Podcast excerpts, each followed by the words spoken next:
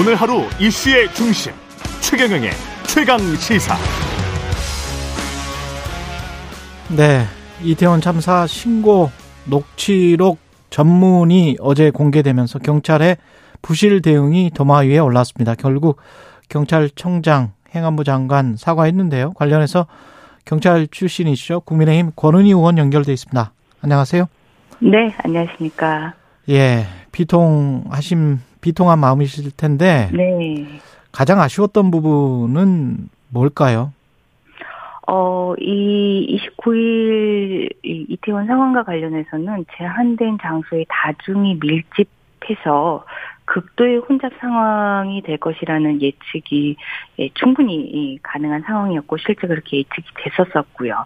그렇다고 한다라면 이런 극도의 혼잡 상황에 대해 대비해서 경찰은 혼잡 대비 경비 계획이 수립이 됐었어야 했고요. 네. 그리고 행안부 장관 주재로 어 지방자치단체의 어, 장 지방자치단체에서는 어 혼잡 대비 안전 음 계획이 수립이 됐었어야 하는데 이런 사전적인 대비 계획이 전무했었다라는 점이 가장 큰 문제라고 보고 있습니다. 지금 놀라운 거는 동아일보 보도에 따르면 26일에 네. 이미 정부가 그런 상황을 인지를 하고 문서까지 만들었단 말이죠. 네. 그리고 당일에 우리가 IT 인프라 강국이기 때문에 실시간 네. 모니터링을 할 수 있는 거의 모든 시스템이 다 갖춰져 있는 상황이고. 네. 게다가 당일 6시부터 압사 당할 것 같다라는 신고 전화가 10차례 넘게 왔어요. 네. 그리고 137명이 거기에 배치가 됐다고 하는데 네. 아무리 적은 숫자라고 해도 그게 안 됐을까요? 왜 이렇게 소통이 안 되고 왜 이렇게 아무런 수습 그때 대응을 못 했던 겁니까? 외와 관련해서는 예. 지금 그 부분이 어 이 사건이 이 일어나게 된 가장 큰 원인으로 주목돼야 되는 부분인데요. 예. 왜 대비하지 않았는지 이 부분이 가장 어, 큰 음, 규명 음, 사항이라고 보고 있습니다. 지금 그와 관련해서는 사전에 대비가 없, 전혀 없었다라는 부분에 대해서 뒤늦게 예, 이제 참사 발생 이후에 예, 행안부 장관이나 경찰청장이 어, 변명과 해명 그리고 어, 떠넘기기로 급급하고 있는데요. 그리고 그 가장 큰 변명과 해명이 제도적인 문제였다 이렇게 이야기를 하고 있습니다. 네. 그런데 제도는 다 갖추어져 있습니다. 아, 경찰관 직무집행법 5조에 따르면은요. 예. 극도의 혼잡에서 경찰은 위험 방지 조치를 하도록 되어 있고요. 그리고 재난 및 안전관리 기본법은 행안부 장관은 사고로부터 국민의 안전을 보호하도록 하고 있고 이를 위해서 어 지자체장을 총괄 조정하도록 하는 그런 어 법률적인 예, 제도적인 뒷받침이 다 되어 있는 상황입니다. 그런데 문제는 이런 직무를 수행하지 않았다라는 거에 문제가 있는 부분이고 이고요. 왜 도대체 이걸 하지 않았는지 이 부분을 예, 규명해야 될 사안이라고 보고 있습니다. 그러면 사고가 난 다음에 정부나 정부 유관기관 전문가들이 주장했던 뭐 법적 미비, 주체가 없기 때문에 책임질 주체도 없다. 행사 주체가 없기 때문에 뭐 이런 거는 말장난에 지나지 않았던 겁니까 그러면? 그거는 다 변명, 음, 회피에 불과한 상황이고요. 제도적인 문제라고 한다면 이러한 그 경찰관 직무집행법상의 예, 경찰관의 위험 방지 조치 그리고 재난 및 안전관리법상의 행안부 장관의 예, 안전보호에 대한 총괄 조정 음, 책임 이 부분을 실제 수립했는데 했는데 사고 현장에서 어 사건 현장에서 사고 현장이죠. 그 이러한 그 조치에 응하지 않을 경우 응하지 않을 경우 이 응하지 않은 부분에 대해서 어떠한 강제력을 수반할 수 있을 것이냐 음. 이것에 대한 그 어, 법률적인 음, 부분은 없습니다. 그것이 이 제도적인 문제라고 볼 수 있는데요. 지금 이 이태원 음, 참사의 경우에는 경찰과 행안부 장관이 위험 방지와 사고 방지 이 조치를 했는데 그에 응하지 않아서 발생한 것이 아니라 예. 그러한 안전 조치가 전혀 없었다라는 것이 문제였기 때문에요. 전혀 없었다. 예, 예. 이 사안을 어 제도적인 문제로 회피해 가려고 해서는 안 되는 사, 사안입니다. 그러면 26일부터 뻔히 알고 문서까지 있었는데도 제대로 뭐 전혀 하지 않았다 대비를. 네. 그럼 그 다음에 그날 당일 29일 뭐 저녁 6시부터 한 11차례 정도 신고가 들어갔는데 네. 그때는 왜 즉각 대응을 하지 않았죠? 이건 역시 왜 하지 않았는가의 연장선상에 있는 건데요. 예. 어 그날 이제 사전에 미리 예측이 되고 대비가 됐었고 그에 관한 안전 조치가 있었어야 됐는데 없었습니다. 그렇다면 사고 그 이태원 현장에서 어, 이러한 위험을 알리는 그 신고가 어, 이제 들어오기 시작하는데 그때라도 그때라도 서울청장 그리고 경찰청장이 이 혼잡한 상황을 관리하기 위한 지원 경력을 배치하고 지원 경력에게 필요한 임무를 즉 소통과 어, 혼잡 운집된 혼잡을 에, 분산시킨다라는 임무를 주어서 경력을 배치시켜야 되는데요. 그러한 그 혼잡 상황 관리라는 부분이 전혀 없었고 어 그러한 혼잡 상황 관리라는 부분이 그 조치가 나타난 거는 30일 자정이 넘어서야 그렇죠. 아 그러한 상황이 이, 나타났고요. 그때는 이미 이 대비가 아닌 예, 대응의 예, 예, 대응의 상황에 진입한 것으로 어, 때늦은 상황입니다. 그러니까 소방 당국보다도 119보다도 경찰이 더 늦게 왔다는 거 아니에요? 그러면 네. 이미 이제 어, 많은 분들이 돌아가시고 난 다음인데 그때 네. 와서 뭘 어떻게 할 수는 없는 거잖아요. 그렇죠. 이미 112 신고에 현장 경찰관이 나가서 현장에서 그 개별 112 사건에 대응하는 것으로서 이 사건 전체를 어 막을 수 있었던 그런 상황은 아니었고요. 네. 음, 역부족인 상황이었고요. 이 이태원의 상황은 어 분명히 얘기했지만 사전에 경찰청장 그리고 서울경찰청장이 대위하고 그리고 어 당일날 신고가 들어와 처음 신고가 들어와서 어 혼잡이 극심하다라는 아 그러한 내용이 예, 알려졌을 때라도 어 그때라도 어 대비를 했었어야 되는 그런 상황입니다. 그리고 난 다음에 10월 31일 경찰청이 정책 참고 자료라고 대외비로 만든 문건을 보면 네. 이태원 사고 관련 정부 부담 요인에 관심 필요 이게 첫 번째 목차고 결국은 여론과 가장 먼저는 보상금 관련 갈등 관리 필요 네. 그다음에는 이제 여론의 동향을 살피는 거거든요. 이게 이런 거를 보통 경찰청에서 이런 대형 참사가 벌어지면 어 이런 자료를 만듭니까? 있을 수 없는 자료인 거죠. 경찰관 예. 직무집행법에 따르더라도 어 정보를 수집하는 활동은 그 목적에 있어서 범죄의 예방이나 아 요인의 경우 같은 어 그러한 경찰에게 주어진 직무를 수행하기 위해 필요한 한도 내에서 정보를 수집할 수 있도록 이렇게 되어 있는데요. 예. 지금 얘기한 정보는 그런 경찰이 국민 생명과 신체를 보호하기 위한 어 그러한 그 활동 을 위한 정보 수집이 전혀 아니지 않습니까? 예. 이거는 순전히 이 그 어.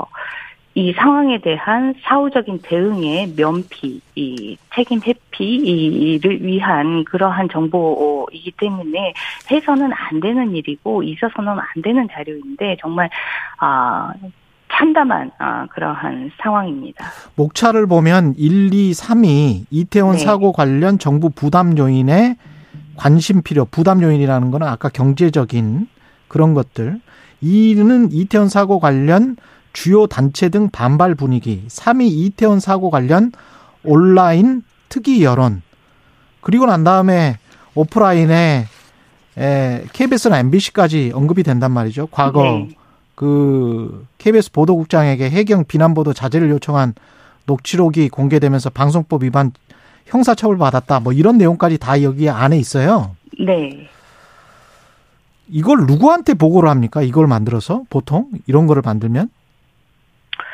관련해서 어, 전파선이 어떻게 되는지는 확인을 예, 해봐야 되는 사안이지만 예. 보고된 그 정보의 내용으로 봐서는 예. 이 이와 관련해서 어 책임이 있는 그 사람들에게 그 책임과 관련해서 어, 어떠한 문제 제기가 될 수 있다. 어, 어떠한 그 어, 대응이 필요할 것 같다라는 그러한 자료로 활용하기 위한 어, 음. 어, 그러한 목적이 아니었나 싶습니다. 예.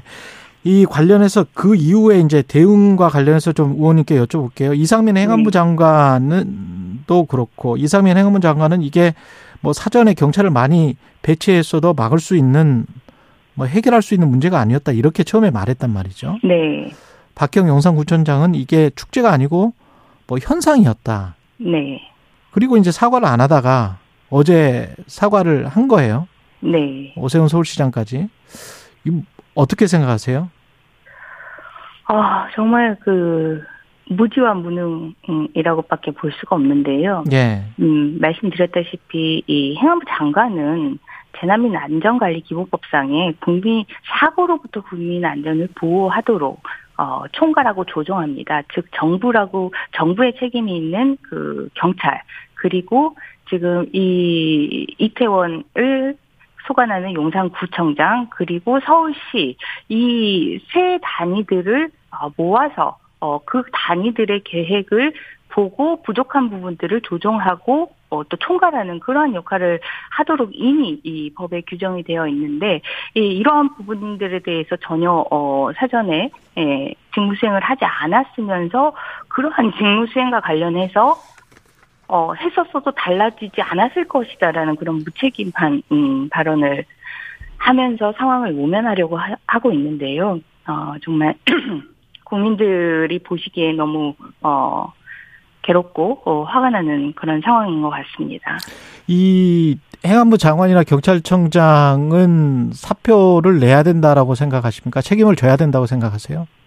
당연히 이와 관련해서 행안부 장관과 경찰청장은 음 본인들의 거취에 대해서 어 판단을 하고 있을 거라고 생각을 하는데 문제는 빨라야 한다는 겁니다. 빨라야 한다. 예, 네, 왜냐하면 지금 그 이 참사의 진상을 규명을 하라고 대통령도 지시를 하지 않았습니까? 네. 네 진상과 관련해서 어 사전에 대비가 없었다, 전혀 없었다, 법률에서 요구한 직무수행이 전혀 없었다, 음. 어, 도대체 왜 없었냐, 이 부분이 이 진상규명의 핵심인데, 지금 이 사전에 대비해야 될 이 책임자들이 진상규명을 하는 이러한 상황이 벌어지다 보니까, 어, 변명하고 회피하고, 그리고 심지어 일선의 그, 현장 경찰관들에게 떠넘기는 모습까지 이렇게 보이, 보이고 있지 않습니까? 그러니까요. 인상 예. 규명이 네. 제대로 음. 어, 되지 않는 그러한 문제가 발생합니다. 그렇기 때문에 어, 본인들의 거취를 결정을 하고 빨라야 한다. 아, 이렇게 말씀을 드립니다. 관련해서 책임과 관련해서도 중앙재난안전대책본부의 본부장은 국무총리고 네. 국무총리의 보도자료를 쭉 보면 이 사건 자체를 사고 그리고 사망자 부상자로 아주 드라이하게 묘사를 하면서 국민들의 네. 어떤 공감과는 좀 먼 듯한 태도를 계속 지금 보이고 있어 왔거든요. 네. 게다가 이제 어제 외신 기자회견을 보면 그 계속 책임 회피성 이야기를 한단 말이죠. 외신 기자들은 네. 누가 그러면 책임을 져야 되냐 이런 사고에 관해서 그러니까 동시 통역하던 기기 음성 전송 문제와 비유를 하면서 잘 안 들리는 것에 책임져야 할 사람과 첫 번째와 마지막 책임은 뭔가 뭐 이런 식의 네. 이, 이, 이 총리는 지금 제대로 일처리를 하고 있는 겁니까? 중앙재난안전대책본부 본부장으로서? 국무총리와 관련해서 뭐 그러한 태도들이 부적절하다라는 거는 제가 말씀드리지 않아도 예. 뭐다 같이 그렇게 평가를 하실 텐데요. 근데 이, 이 국무총리가 이렇게 부적절한 대응을 하는 게 사실은 한두 번이 아니지 않습니까? 예. 어, 어, 국내에 중요한 상황이 발생할 때마다 언론을 보고 알았다라는 그러한 태도로, 어, 늘 보면 모든, 음, 그 사안에 대해서 어, 강 건너서 불구경하듯이 하는 그런 태도를 유지를 하고 있는데요. 어, 그러한 태도가 이번, 음, 뿐만 아니라 이분이 국정을 대하는 태도가 늘 그랬다라고 어, 얘기를 하고 싶습니다. 예. 그 대통령 사과는 대통령실의 지금 입장 표명으로는 지금 오늘은 아닌 것 같은데 어제도 네. 아니었고 네. 예 네. 언제 사과를 해야 된다고 보세요? 어 마찬가지로 빠를수록 좋다라고 예. 어 말씀드리고 싶습니다.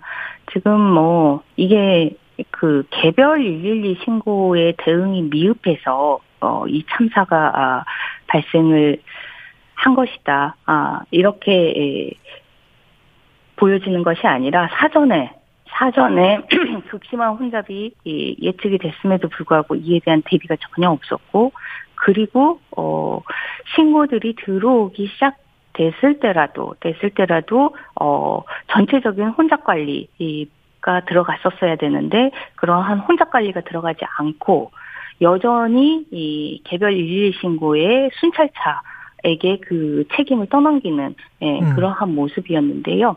이 가장 중요한 부분들이 사전에 그리고 어, 신고가 들어왔을 때라도 정부 의 역할이라는 것이 없었다라는 부분이기 때문에 예, 사, 이에 대한 사과는 빠르면 빠를수록 좋다. 아, 이렇게 보고 있습니다. 지금 말씀하시는 거는 일선 경찰은 결국 명령에 의해서 움직이는 것이기 때문에 관련해서 윗사람이 또 그 윗사람이 윗사람이 정확한 지시를 했다면 그러면 이런 사고 참사는 막을 수 있지 않았을까 그런 말씀을 하시는 거잖아요. 혼잡과 관련해서는 예. 음, 혼잡하다라는 신고를 받고 나간 112 차량 하나 하나가 예. 전체의 혼잡 상황을 예, 관리할 관리하기에는 역부족 입니다. 그렇죠. 아, 예. 그리고 그게 돌발적으로 발생한 상황도 아니었고요. 예. 이게 이 제한된 구역에 10만 이상의 인파가 운집해서 극심한 혼잡 상황이 야기될 것이 사전에 예, 미리 예측이 됐었었기 때문에 음. 이와 관련해서 법률상 책임이 있는 예, 책임이 있는 단위들이 이, 이와 관련된 대비 계획을 수립하는 것이 그것이 핵심이고 그러한 대비 계획 없이 이 개별적으로 어 경찰관 두 명이 신고를 받고 나가서 전체 혼잡 상황을 관리했었어야 한다라고 기대해서는 안 된다. 아, 이런 말씀입니다. 예, 혹시 경찰 대응 매뉴얼 중 개선해야 될 부분 마지막으로 말씀해 주세요. 이게 매뉴얼이 없었다. 그리고 음. 어 제도적으로 주체자가 없는 부분에 대한 제도가 없었다. 이렇게 예, 변명해서 넘어갈 상황이 결코 아니라는 말씀을 다시 한번 드리고 싶고요. 예. 이거는 법률상 어, 경찰과 그리고 행안부 장관에게 예, 그 책임이 있는 음. 그런 위험 방지 사고로부터 국민 안전 보호할 조치 직무가 명확하게 예, 규정이 되어 있습니다. 그리고 그에 따라서 지금껏 지금껏 경찰은 혼잡 경비 계획을 수립해서 특별 관리를 해 왔었고요. 네. 근데 이번에 이, 러한그 사전 대비가 전혀 없었다는 것이 문제인 거지 직무 수행을 하지 않았다는 것이 문제인 거지 직무 수행을 할 수 있는 제도적인 근거가 없었다라는 게 문제가 아니다라는 부분들을 다시 한번 말씀드리고 싶습니다. 네. 국민의힘 권은희 의원이었습니다. 고맙습니다. 네, 감사합니다.